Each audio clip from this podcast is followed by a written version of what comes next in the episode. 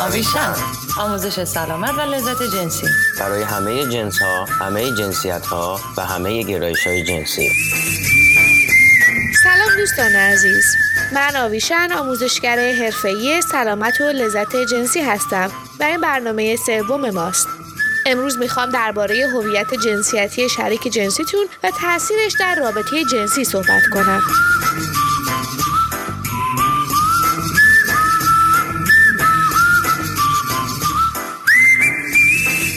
آدرس وبسایت ما avishanx.com در تلگرام و اینستاگرام و فیسبوک ما را با شناسه X آویشن X پیدا کنید. آدرس ایمیل ما hello at avishanx.com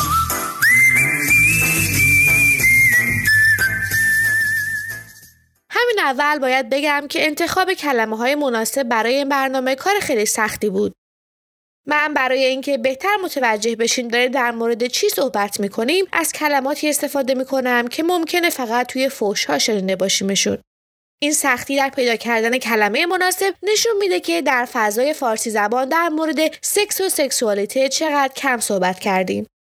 من به دلایلی که الان توضیح میدم دوست ندارم از کلمه‌ای مثل آلت جنسی زنانه یا آلت جنسی مردانه استفاده کنم. چون این می‌تونه موجب تبعیض نهان آشکار علیه افرادی که ترنس هستن یا افرادی که لزوما خودشون رو مرد یا زن نمی‌دونن بشه. برای همینم از کلماتی خیلی خودمونی تر استفاده می‌کنم. اغلب ماها با این طرز تفکر بزرگ شدیم که اگه یه نفر در هنگام تولد دارای آلت جنسی منتسب به زنان که در انگلیسی بهش ولوا و در زبان عامیانه کس یا فرج میگن باشه اون شخص از ابتدای تولد یه دختر و قراره زن باشه. اگه هم آلت جنسی منتسب به مردان که در انگلیسی بهش penis و در زبان عامیانه کیر یا قضیب میگن رو داشته باشه اون یه پسر و بزرگم که بشه مرد میشه. احتمالا خیلی از شماها قبلا این رو شنیدین و می‌دونین که جنسیت انسانها به این سادگی و تنها بر مبنای شکل آلت جنسیشون تعیین نمیشه.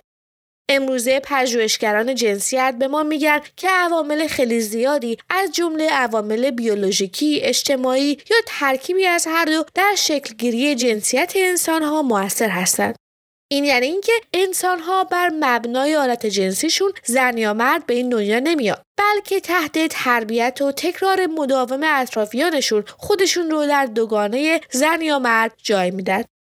در اغلب موارد افراد با این دستبندی مشکلی ندارن اما برای عده زیادی جنسیتشون با چیزی که بر مبنای آلت جنسیشون هنگام تولد به اونا تحمیل شده یکی نیست. برای همینم هست که فقط از ظاهر یه نفر نباید قضاوت کرد که جنسیت اون شخص چیه. محققان تاکید می‌کنن که هر شخص فقط خودش می‌تونه تصمیم بگیره که چه نوع جنسیتی رو برای خودش مناسب احساس می‌کنه و نباید تحت فشار جامعه و یا دوستان خانواده مجبور به انتخاب و زندگی در قالب جنسیتی بشه که براش مناسب نیست. مثلا یه نفر ممکنه در هنگام تولد دارای آلت جنسی منتصب به مرد یا خودمونی بگم کیر بوده باشه. به همین دلیلم اون بنا بر این فرض که حتما یه پسره تربیت میشه و باهاش صحبت میشه. والدینش براش لباسای پسرانه می‌خرن و بهش میگن یه روزی بزرگ میشه و یه مرد میشه. ولی این دوست کوچولوی ما همش حس می‌کنه دلش نمی‌خواد لباس پسرانه بپوشه یا اینکه یه پسر باشه.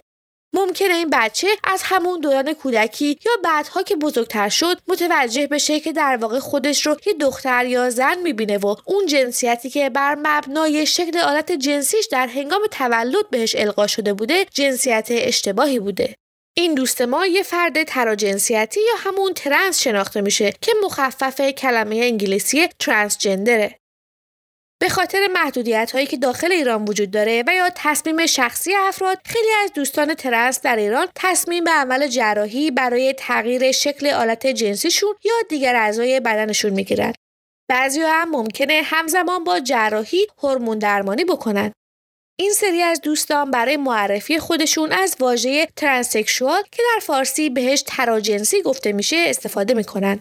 لطفا حواستون باشه نباید تصور کرد که همه افراد ترنس تصمیم به انجام عمل جراحی یا هورمون درمانی گرفتن یا می‌گیرن. همیشه باید یادمون باشه شکل آلت جنسی ما تعیین کننده جنسیت ما نیست. چه با جراحی یا بدون جراحی یه فرد ترنس همون جنسیتیه که خودش میگه. پس اگه کسی میگه که یه زنه و ظاهرش به تعریف و برداشت ما نمی‌خوره ما با احترام اون رو به عنوان یک زن میپذیریم یادتونم نره که همه افراد تراجنسیتی لزوما زن یا مرد نیستن و دوستانی هم هستن که از برچسب زن یا مرد استفاده نمی‌کنن. در برنامه های آینده در مورد جنسیت به خصوص افرادی که جنسیت سیال دارن بیشتر صحبت می‌کنیم.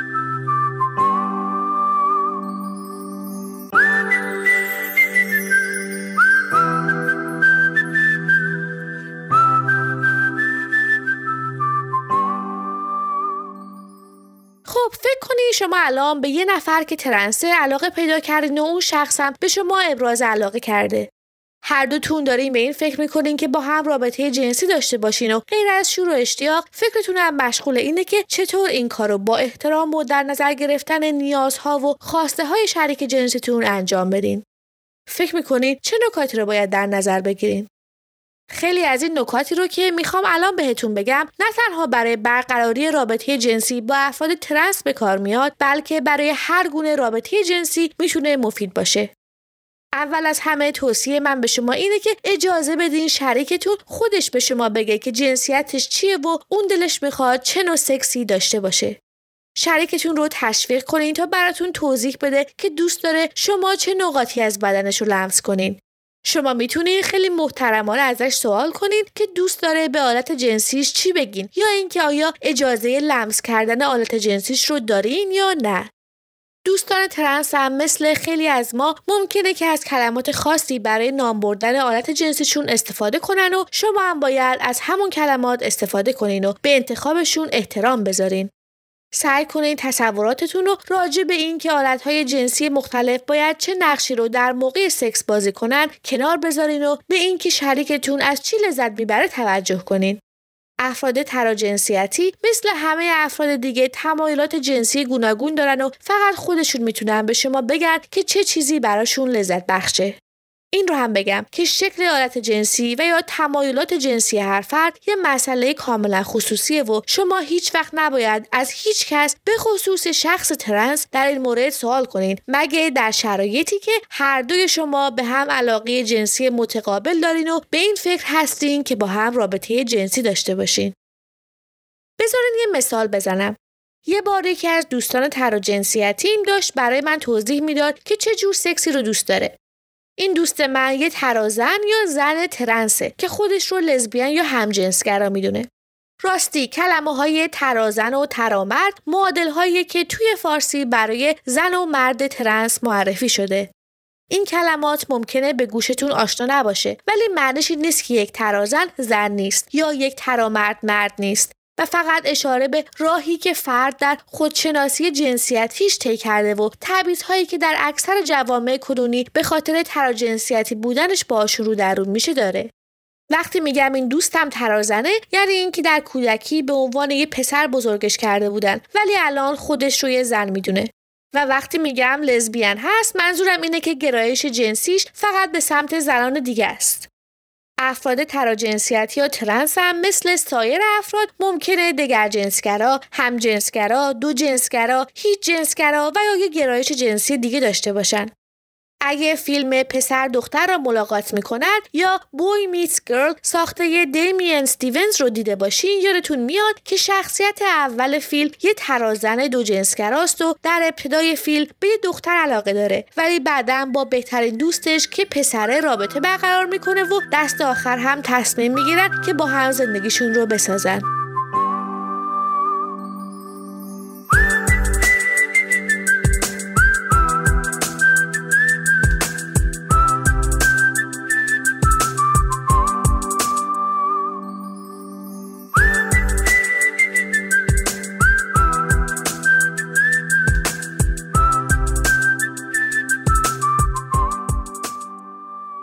خلاصه این دوست من می‌گفت الان چندین ساله هورمون درمانی می‌کنه و تصمیم گرفته شکل آلت جنسیش رو هم تغییر نده. با این وجود می‌گفت که دوست نداره آلت جنسیش خیلی موقع سکس توسط شریکش لمس بشه ولی خودش ممکنه بخواد که آلت جنسیش رو لمس کنه.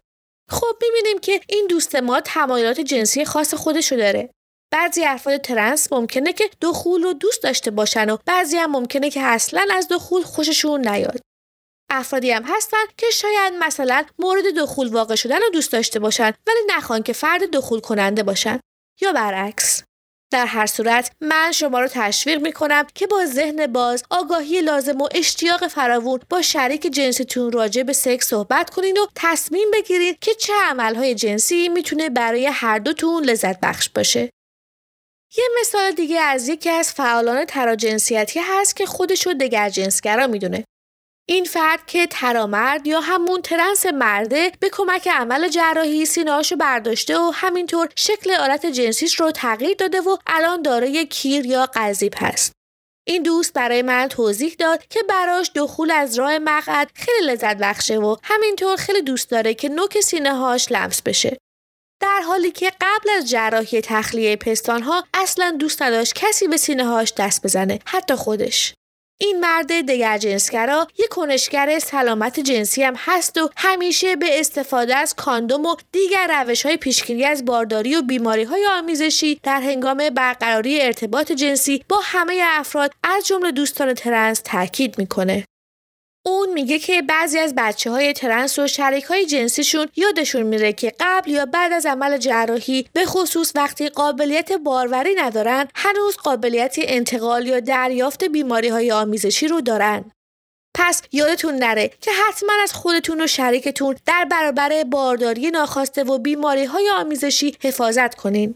در برنامه های چهارم و پنجم من در مورد روش های پیشگیری از بارداری و انتقال بیماری آمیزشی برای همه افراد توضیح میدم.